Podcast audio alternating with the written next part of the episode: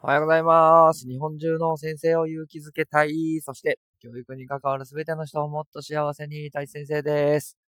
はい。えー、今日は金曜日ですね。えー、若干雨が降っておりましたけども、今はやんだのかなだいぶ基本的には暖かくなってきたなと思っております。明日は家族でスキーに行こうかなと思ってるので楽しみだなと思っております。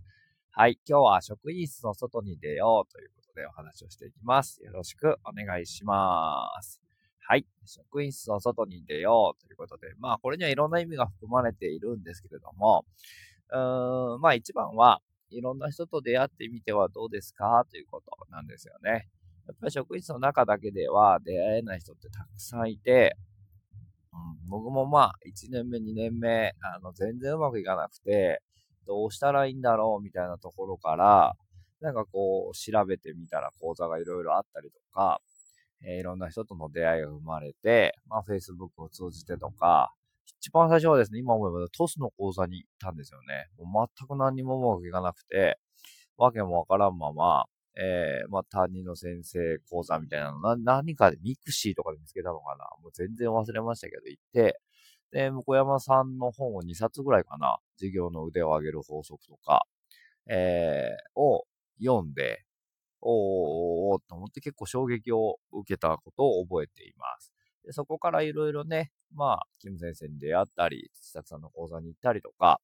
えー、いろんな人の講座に出るようになって、で、教育、教育系というか、先生たち以外からも学ぼうと思って、まあ、天竺マンの講座に行ったり、兄貴の講座に行ったりって話もね、えー、前もしたかもしれませんけれども、で、そこでやっぱり出会う人たちっていうのは、まあ、教育界とは違うこう文脈で考えていたりとか、なんか違う解を持っているんですよね。えー、職員室の中では、まあ、絶対とされてる、例えば答えがあるとしましょうと、A という解があるとしましょうと。えー、でも、その、教育以外に携わってる人たちに相談をしてみると、あ、B っていうやり方もあるんじゃないかな、みたいな話をさらっとしてくれるんですよね。で、A だけでずっと僕は考えていて、A が正解だけどうまくいかないなと思ってたところに、あ、B でやってみたらっていうヒントをもらえると、やっぱり肩がスッと軽くなるんですよ。うん。あーと思って。だって A で、うーん、どうやって言ったらいいんだろうな。あ例えが今すぐ思いつかないんですけど、あ、じゃあまあ、今日、えー、白いフリースを着ていくか、黒いフリースを着ていくかって思っていて、えー、職員室の中ではもう黒いフリースしかないよって、黒いフリース着なさいよって思われてるのに、えー、僕は白いフリースが着たいっていうことがありますよね。でも黒いフリース着なさいって言われて、うわ、着たくねえのにな、どうしような、みたいなふうに思ってるところに、その、いろんな人との出会いの中で、あ、白もいいんじゃないって、むしろ黄色もいいよ、みたいな話をされるわけですよ。え黄色もありなの？み。白も俺着たいけど、みたいな。で、この例えがいいのかどうかわかんないですけど、まあ、そういうふうに、まあ、発想の転換をさせてもらえるっていうのが、えー、いろんな人との出会いなんじゃないかなっていうふうに思っていて、でそういう場に、まあ自分から外に行くっていうことがすごく大事じゃないかな。で、そういう意味でも職員室の外に出ようっていうのは、うん、まさにそういうことの連続なんじゃないかなというふうに思っております。で、えっ、ー、と、何を言おうとしたんだっけな。で、まあ、例えば若いうちは土曜日、日曜日だったら一日は学びに出ようとか、別に学びに出なくても映画館に行ったりとか、えー、好きなカフェを巡ったりとか、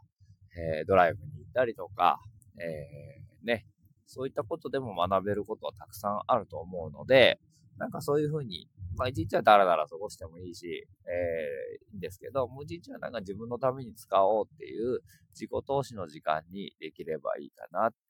で、できればそこは、こう、自分の快楽というか、うん、っていうよりも自分の絵の投資だと思って、うん。でも意外にね、僕講座に行ってる時間って結構楽しかったりするんですよね。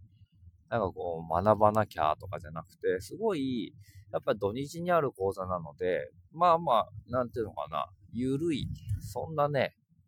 こう、厳しく攻め立てられることもないですし、大変だっていう感じでもないんですけれども、だけど、別にこう、なんていうのかな、楽しく学ぶってね、あ、学びって楽しいんだなって気づいたのは、えー、その土日の、え、講座に行ってからかなと思って。で、そういうのに行くようになると、また教室もね、ちょっとずつこう、うまくいくようになっていくんですよ。でその循環がまた楽しくて、あ、これやったらうまくいった。じゃあ次はこうしてみようとか、うーんっていう風に、こう、一個が、こう、うまくいくと、もう一個もどんどんどんどんうまくいくみたいな、えー、っていう流れがすごくあるので、ぜひ、あのー、ね、悩まれてる方は、